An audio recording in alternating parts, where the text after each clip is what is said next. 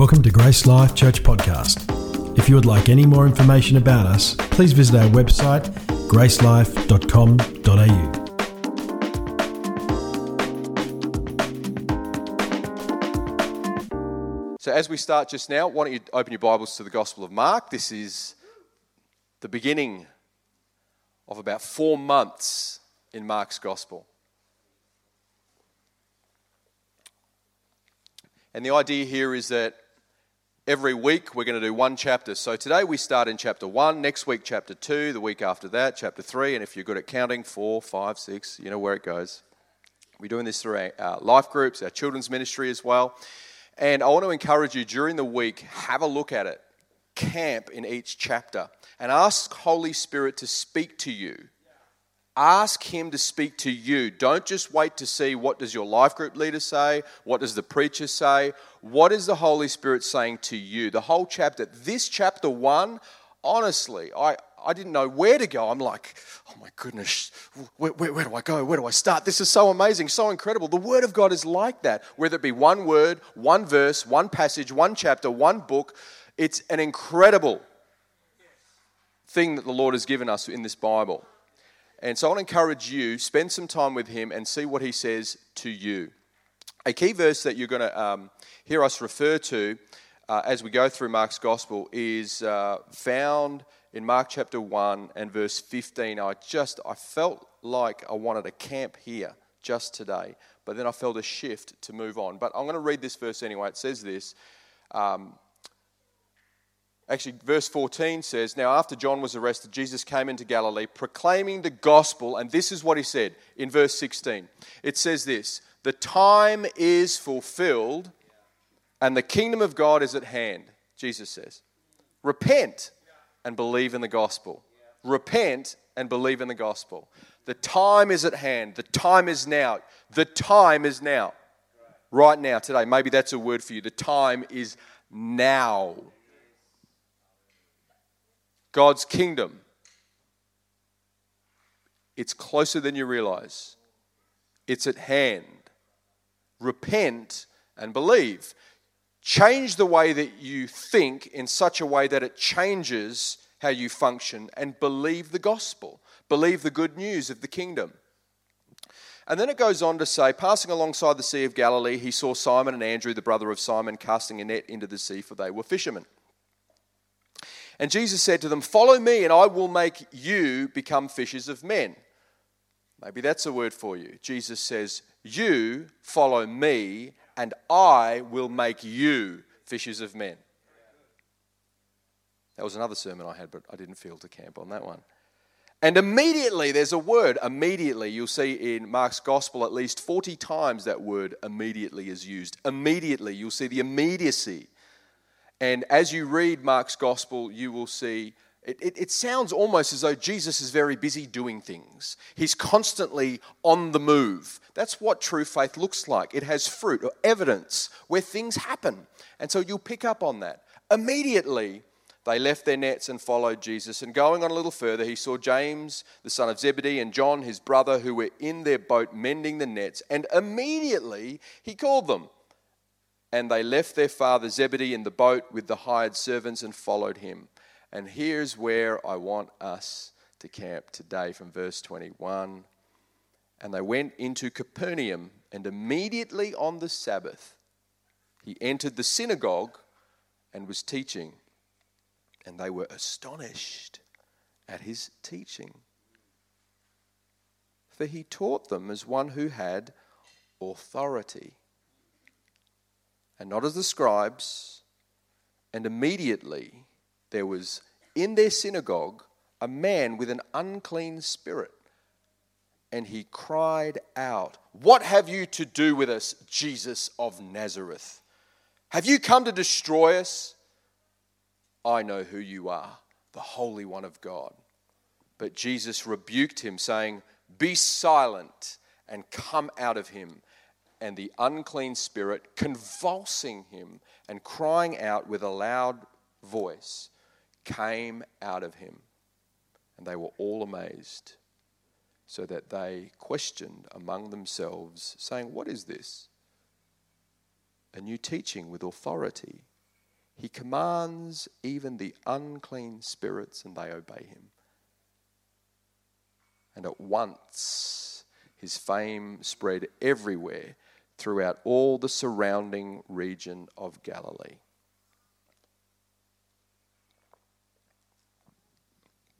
My assignment this morning is to share around an idea godly authority and demonic activity. Godly authority and demonic activity. Can we pray? Father, we welcome your precious Holy Spirit to do and say as He wills. As we get around the scriptures together, we ask that you would continue to illuminate, reveal Jesus and His goodness to us, that you might be glorified through us. And all of God's people said, Amen. Wonderful. I find this a really interesting passage. God included this as one of the first ways where Jesus' authority was established in Mark's gospel. The first thing that we read about that establishes Jesus' authority publicly, we see this, is an encounter in a synagogue. Uh, and Mark, or John Mark more specifically, who was an offsider to Peter, the apostle, constructs this book, his gospel, to establish the authority of Jesus as the Messiah, doing amazing signs and wonders, and you will see the authority is very important for us to understand, particularly as it pertains to demonic activity. You'll see that come up a little bit. I've been to Capernaum before, and the synagogue that was likely spoken of right here. And for those that don't know, a synagogue um, was a meeting place. Synagogue actually means to come together or meet together. And so synagogues were around about the place where the community, God's people, the Jewish people, would come together and they would fellowship. And there would be times that people would teach.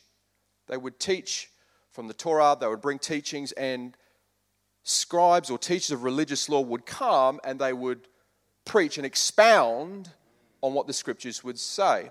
They would, however, quote other people, what other people said. They would quote other versions and other opinions of what was said. When Jesus comes, though, that's not how he rolls. He teaches a little bit differently.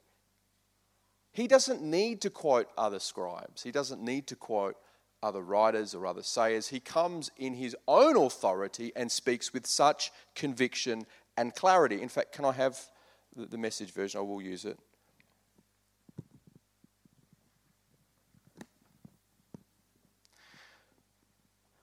This is what Eugene Peterson says. He says, Then they entered Capernaum. When the Sabbath arrived, Jesus lost no time in getting to the meeting place. He spent the day there teaching. They were surprised at his teaching, so forthright, so confident, not quibbling and quoting like the religion scholars. Suddenly, while still in the meeting place, he was interrupted by a man who was deeply disturbed and yelling out, What business do you have here with us, Jesus Nazarene? I know what you're up to. You're the Holy One of God, and you've come to destroy us. Jesus shut him up. Quiet! Get out of him.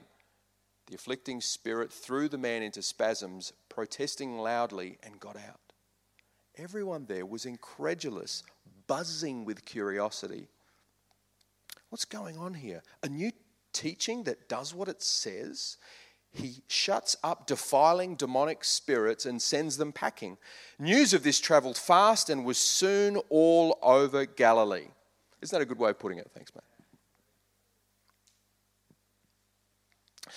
This is really interesting because uh, Jesus rocks up into Capernaum after having some disciples. He preaches with authority, and after the preaching of the word, we see a manifestation. The points I'm going to make today are extraordinarily simple, but I feel to do so. The first point, if you're taking note, is write this Jesus has full authority.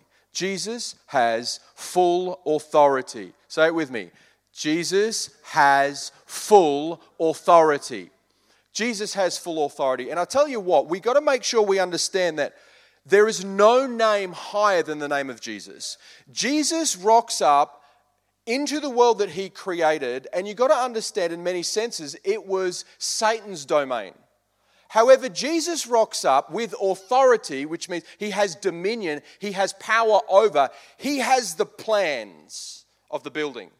He knows how it looks, and he comes in and um, as he preaches, as he teaches the word, he, he preaches and teaches truth. You understand that. Truth, funnily enough, tends to have that reaction. It's divisive, it disrupts and it disturbs. Have you ever spoken God's truth and you've noticed some negative repercussions?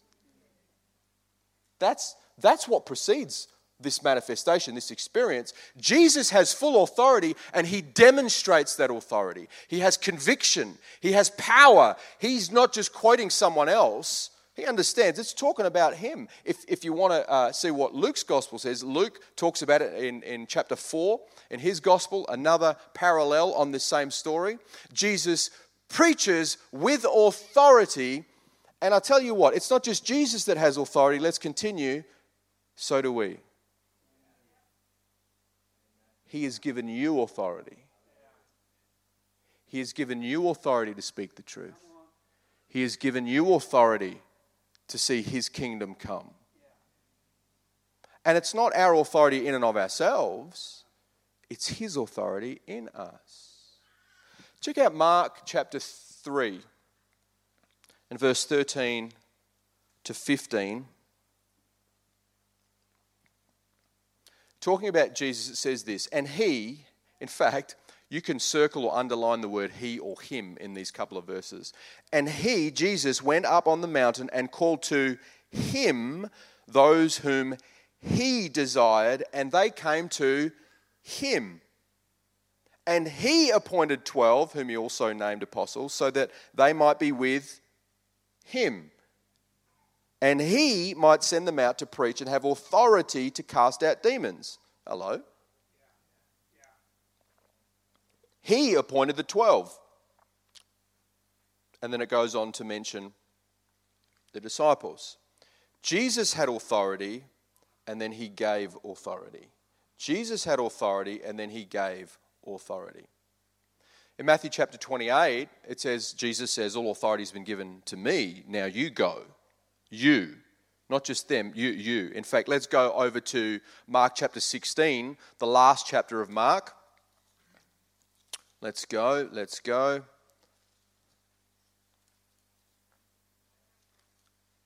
All right, let's start off at verse 14, please. Afterward, he appeared to the eleven themselves as they were reclining at table, and he, oh, gee, he does this a lot in Mark's gospel. He rebuked them for their unbelief and hardness of heart. These are the disciples who, who saw all these miracles, who believed in Jesus, the, the, and they had hardness of heart. They had hardness of heart. Does that not mean that sometimes we can have hardness of heart? You better believe we can. I wonder if at times Jesus rebukes us for our hardness of heart or our unbelief. He's like, guys, are you serious? I've been with you this whole time. Do you not remember what I did back? Do, do, have you not understood the bread? Do you not remember the manna?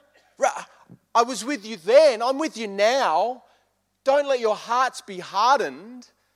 Let's read on. Because they had not believed those who saw him after he had risen. Verse 15, and he said to them, Go into all the world, proclaim the gospel to the whole creation. Watch this. Whoever believes and is baptized will be saved, but whoever does not will be condemned. And these signs will accompany those who believe, not just the apostles all of those who believe, which, are, which is us, which is us. Who believes in Jesus here today? I believe in Jesus. That's, that's, that's, that's talking about me. Jesus is talking about me. A couple of thousand years ago, he's saying, okay, me, right. Whoever believes baptized will be saved. Whoever does not believe will be condemned. And these signs will accompany those that believe. In my name, they will cast out demons. What? That's, that's not me. That's just the exorcists, right? the people that are gift, gifted with exorcisms. Well, amongst us collectively, what he's talking about collectively, collectively, we will see that happen. Collectively. He goes on, though. In my name, they'll cast out demons. They will speak in new tongues. They will pick up serpents with their hands. And if they drink any deadly poison, it won't hurt them. They will lay their hands on the sick and they will recover. These are the sorts of things that follow people that believe. Why? Because when we believe, God gives us authority. You don't earn your authority. In a sense, we have authority by virtue of the fact that we are created being. He has granted humanity with a sense of authority. But for those that believe, we have a new identity. And we have authority given to us not just because of creation, but because of relation. Because we are related to Him. We are His kids. And we have an authority, full authority. We have a dog called Violet. I didn't come up with the name. I've got three daughters that, that had a team meeting and they came up with the name Violet. In fact, it's Violet Gabriella Fernandez, apparently. And as Esther, my nine year old, says, she says, No, Dad, it's Violeta Gabriela Fernandez. oh, Jesus, take the wheel. Now, Violet's a pack, Violet is a dog, which is, dogs are pack animals, right? They like to know where they are on the pecking order in the home. Who has a dog? You, you, you're picking up what I'm putting down right about now. Okay. So, our youngest, Hope, who's six, at times has a bit of a tussle with Violet, right? Violet responds to me, no problem. Violet responds to Grace, yeah, pretty much. Esther, working that one out. But our youngest one, you know, sometimes I think there's a bit of a power struggle that happens. so, so, Hope, bless her cotton socks, will sometimes say, Violet, sit. Violet's just there, wagging her tail. Violet, sit. She'll lick herself. She might walk, leave the room. That's Violet I'm talking about. Sometimes Violet will jump all over Hope. Get down, get down. And Violet doesn't give a rip half the time until dad walks in the room. And when Violet sees me, she looks at Hope, she behaves.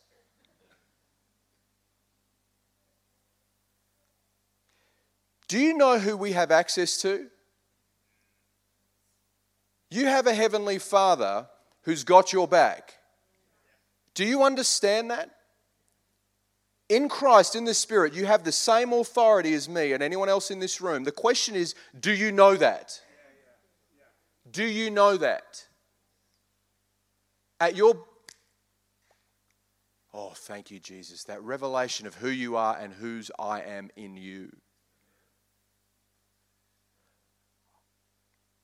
God doesn't hear one person more than another because of the fanciful prayers or the title that they hold before their name.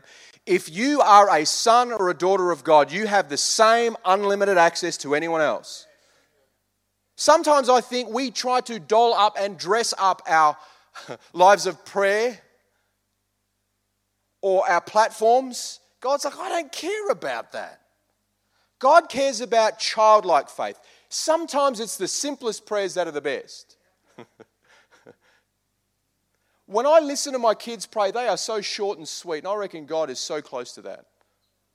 My girls, man, they'll pray the shortest prayers. They're picking their nose and they're just talking to God like they don't care. They don't need to hold a microphone. God's like, I'm there, I'm with them. Simplicity of faith because they know their access. Do you know your access? Are you aware of your identity in Jesus? Because an awareness of your identity is closely linked to the demonstration of your authority. Jesus knew he had the authority. But do you? While he has full authority, so do we. In a similar way, a Michael Wanty, who's a police officer, believe it or not, congratulations on finally proposing to Kiara. Um,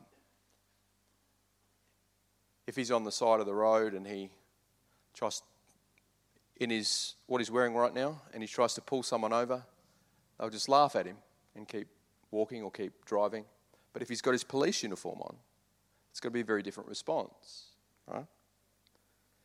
Because that uniform represents the law, it represents something greater.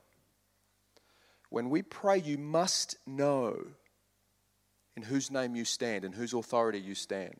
You must know that. When you're interacting with people, you must know in whose name and whose authority you stand. It's not your own, because ourselves, we, we hold no real authority. But God's children, well, that's a different ballgame. So Jesus has full authority, so do you, so do I, so do we. But notice something else, and it says this in verse 23 and 24. Excuse me. Uh, yeah, 23 and 24, I'm going to read.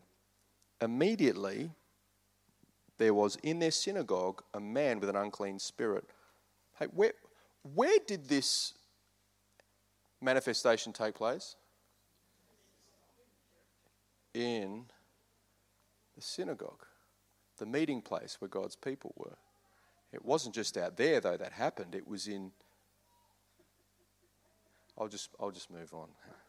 I'll just. what have you to do with us, Jesus of Nazareth? In fact, it's commonly understood that when he says, What have you got to do with us, Jesus of Nazareth? Or you would have read the message version that Jesus Nazarene. It was almost like a belittling comment a belittling label. Nazareth. What good can come out of Nazareth? Though he was understood to have come from Bethlehem of Nazareth. Have you come to destroy us? I know who you are, the Holy One of God. So the demon knew that Jesus was God. But just because one knows that Jesus is God doesn't mean that they're saved or set free. So you can believe that Jesus is God, but not believe in Jesus as God. Is that, is that you? Because that was me once upon a time. I knew God from a distance, but I didn't know him personally. This is an important question we've got to ask because Paul also writes this to the church at Corinth, and he says to a group of Christians, to a group, a collective, to all of them in this letter, he says, Test and see that you are in the faith. Jesus demonstrates his authority. He has this reaction I know who you are, the Holy One of God. And uh, we see right there that as Jesus is demonstrating kingdom authority, Jesus triggers the demonic. Jesus triggered the demonic. And so will you. In your life, as you understand your authority in Christ, and as you start to move in that reality, you will see a response. You will see a reaction. It may not always be as obvious as that, but it'll happen. Jesus was confronted with spiritual opposition throughout his whole ministry, we'll see that. And so will we. Because we are participating in his life. And Jesus said these things will happen. We're going to experience a lot of the things that he experienced. We've got, just got to be aware of it.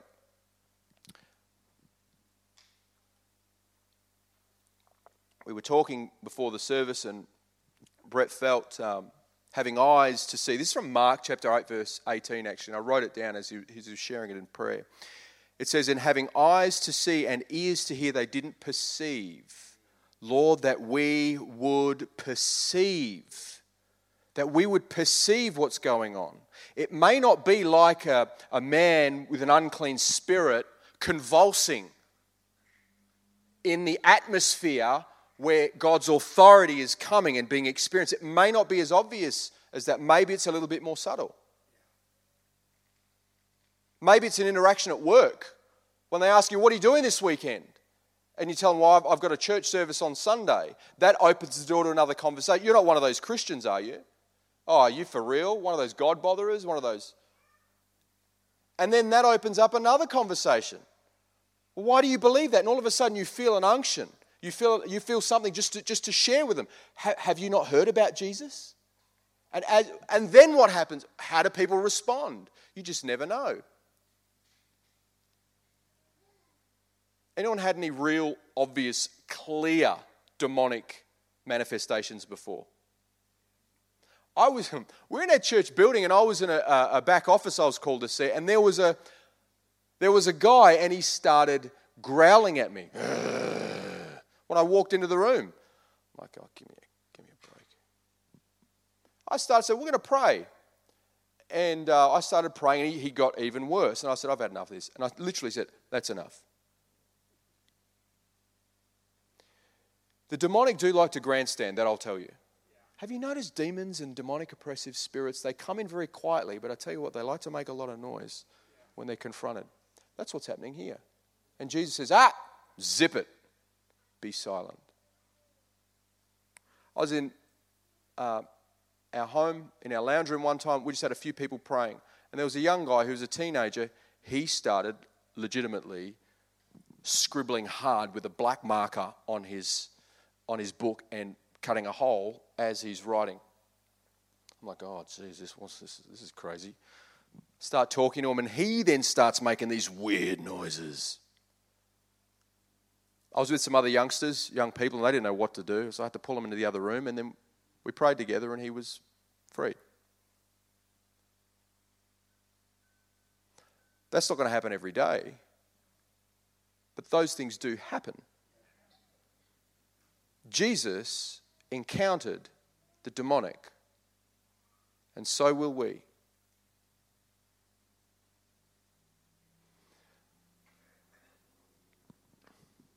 In 2 Corinthians chapter 10, it says this. 2 Corinthians chapter 10. Are you still with me? Verse 3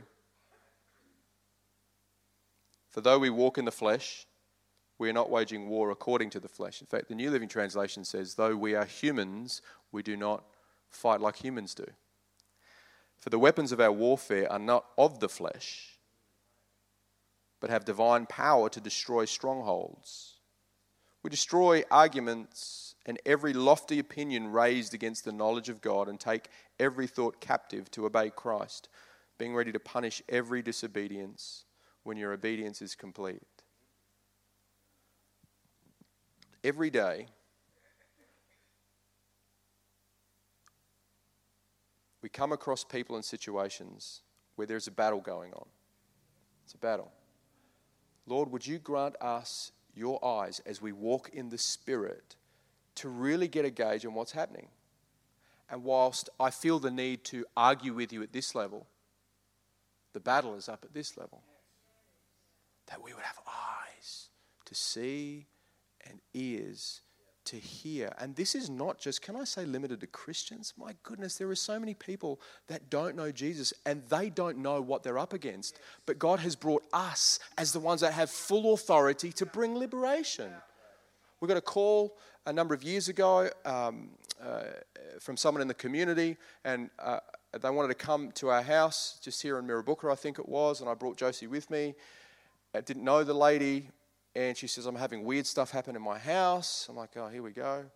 We don't do the holy water thing, right? We, don't, we just go and we pray. We take Jesus with us. Remember the, remember the time we went, went to the lady's house, and as we're walking, I'm like, Lord, I don't know what I'm doing here. I'm not a ghostbuster, but I've got your spirit, right? Says we're going in the room, okay, what's going on here? And all of a sudden, I got a word of knowledge. Something happened here in the lounge room. And I said, hey, what happened over here? And I pointed to a place. She goes, oh, we once did a Ouija board over there. Oh, okay. There's a door that's been opened right there. Walked around the house, went around from what happened in this room? Oh, me and my partner, we got very angry and violent. And like, oh, and what happened over here? Right over there in this other bedroom. Goes, oh, one number of years ago, I actually I talked to the devil over there. And I'm thinking, I don't know how I, I don't know how deep those conversations were, how long they were. I don't care. All that I know is that the Holy Spirit revealed something, and He did it for a reason. So in that moment, we just prayed for the house, we just prayed for the family. There are people out there every day that are struggling, that are hurting, that are lost, and they need who we have. And if we cover who we have with a bushel, if we cover and we hide because we're afraid and we're ashamed, if we try and keep it just to a couple of hours on a Sunday morning, people are not going to experience the fullness and the richness for which Jesus has come. He has come to bring freedom and liberty. How does He do it? Through you, through me. You have Him, He lives in you. Let your light shine. Here's the final point here, verse 25. I love how, watch how Jesus handles this guy.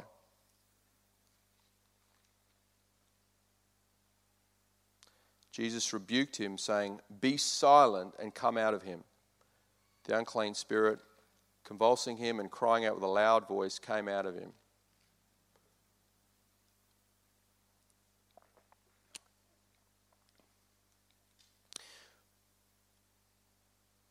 The man in the Gog with an unclean spirit was declaring, because the demonic knew, the people didn't yet know, but the demonic knew of the authority of Jesus. Take note of that.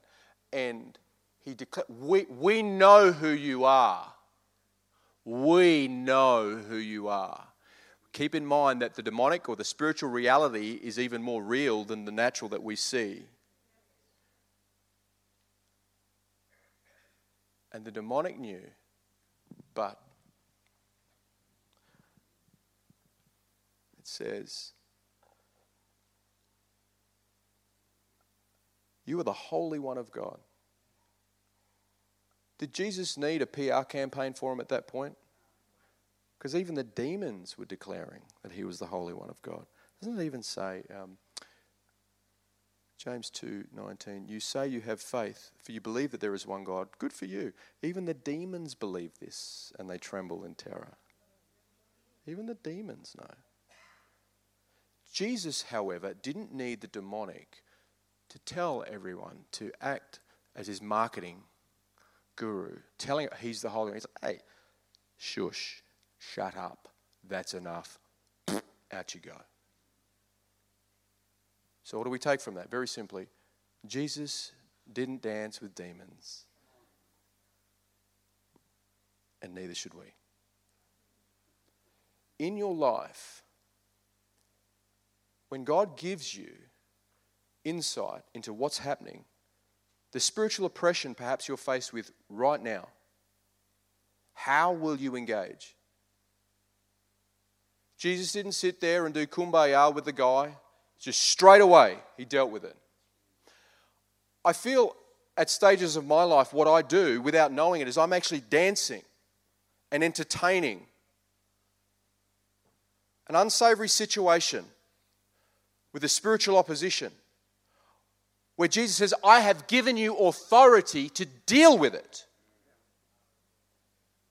And I might confuse sometimes, I'm just being patient and uh, don't be patient with the enemy. Be fierce. Love people. Be compassionate with people. Be patient with people. Be kind with people. But you don't muck around with the enemy because he is out to kill, steal, and destroy. The Bible says that Satan is like a roaring lion seeking out whom he may devour. He knows your moves. You know that. He's been watching and observing. He's looking for your vulnerabilities, your Achilles. He's looking for what your weak spots are. So, why dance with that? Why play with that? Why muck around with that? Ephesians 6, verse 10. Can I please have the musos come up. We're going to go on a communion soon. Ephesians chapter 6. Paul writes, Finally, be strong in the Lord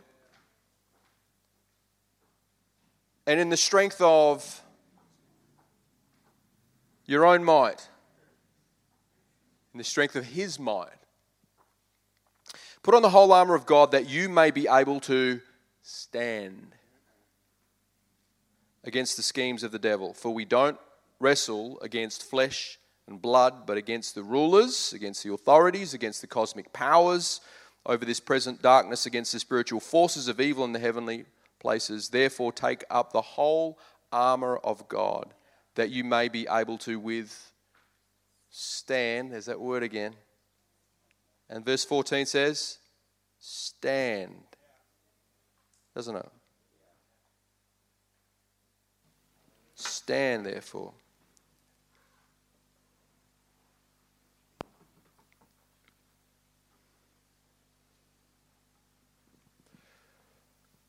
As you explore Mark's gospel, as we all do this together, you'll see Jesus wasn't a demon hunter. He just went about demonstrating kingdom authority, bringing freedom. But as he did that, the demonic came. As you go about God's business, you will see spiritual oppression. You don't need to go looking for it. Don't pursue the devil, pursue Jesus, and the devil will be disturbed. And when he does try to disrupt and disturb a meeting in the synagogue, or your home, or your place of work, don't be sidetracked. Deal with it in Jesus' name. Know the authority you have in him. Just like in Acts chapter 16, before Paul and Silas were thrown into prison. Remember that story? They were thrown into prison. Remember why they were thrown into prison? They were on their way, it says in chapter 16, for prayer. And on, that, on their way there, doing God's work, this demonically afflicted woman, this slave girl came and is harassing him. And it says they were just bothered. They were annoyed. All of a sudden, Paul says, boom, get out. Got them into trouble, got them into hot water. But I tell you what, God used it for good. As they were thrown into the prison, the deep, dark depths of that prison, a miracle happened from that point. God uses all things together for good that love Him and that are called according to His purpose. My friends, let's be aware of the world that we're living in. The greater reality is not, we see, not what we see with our physical eyes, but what we can see with our spiritual eyes.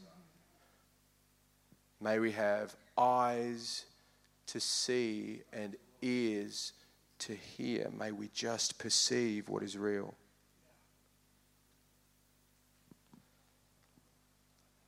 We're going to finish with communion. Can we just hand out the cups, please? I understand for those that are streaming in from home as well. If you want, grab yourself a cracker or bread or, or water or juice. And we're going to finish with this verse Colossians chapter 2. I'm going to read from the New Living Translation.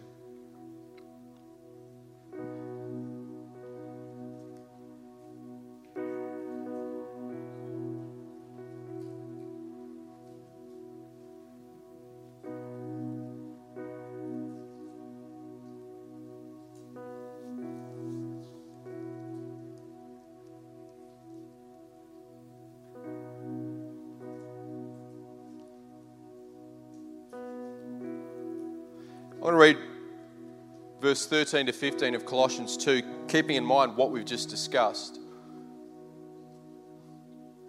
When we have communion, we are participating, we are remembering, we are proclaiming that what Jesus did on that cross was so significant. It was an act that echoes through eternity. Can I have some communion as well, please? This is what it says in verse 13. Thank you. It says this Paul writes, You were dead because of your sins and because of your sinful nature was not yet cut away. Then God made you alive with Christ, for he forgave all our sins he canceled the record of the charges against us. He took it away by nailing it to the cross. Verse 15 In this way, he disarmed the spiritual rulers and authorities. He shamed them publicly by his victory over them on the cross. Think about that for a second. Think about how cool that is. In this way, Jesus Christ, in the way of the cross, Jesus Christ disarmed the spiritual rulers and authorities. He shamed them publicly by his victory over them on the cross. In a sense, what that means is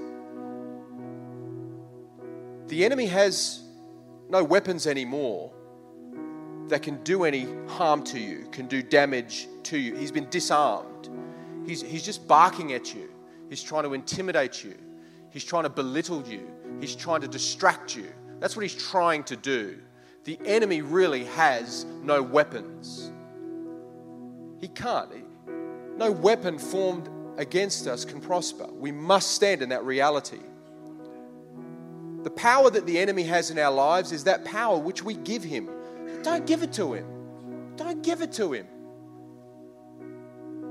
We're going to have communion as we do this together. The team is going to lead us in a song. I want us to consider what Jesus has done for us on the cross and us pledge allegiance in our hearts to the authority, the kingship, the dominion of Jesus in our hearts. To do it again.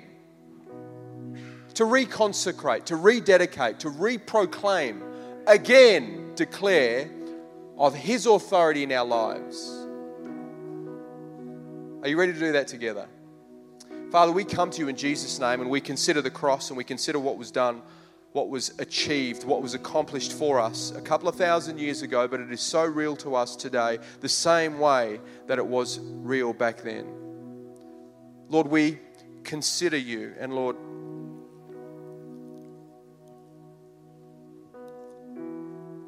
thank you. When you're ready, just take that bread, would you? Which is the biscuit or the wafer. And just consider his body that was broken for us. Lord Jesus, we thank you so much. We experience your authority.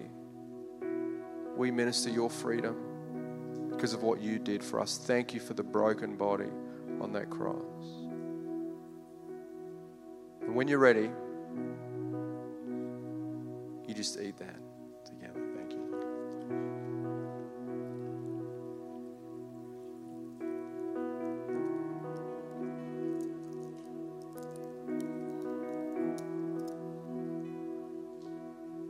We also take the juice and we remember blood that was lost, that was spilled, that was shed for us, which is a representation of the new covenant. The life that was lost for him, we find in him. He lost, he gave up his life, but we find it in him. Death couldn't hold him down. Father, we thank you for the cup which represents the covenant of grace that we have. And Lord, open the eyes of our hearts to see you and to see the kingdom reality more every day. In Jesus' name. When you're ready, you just drink.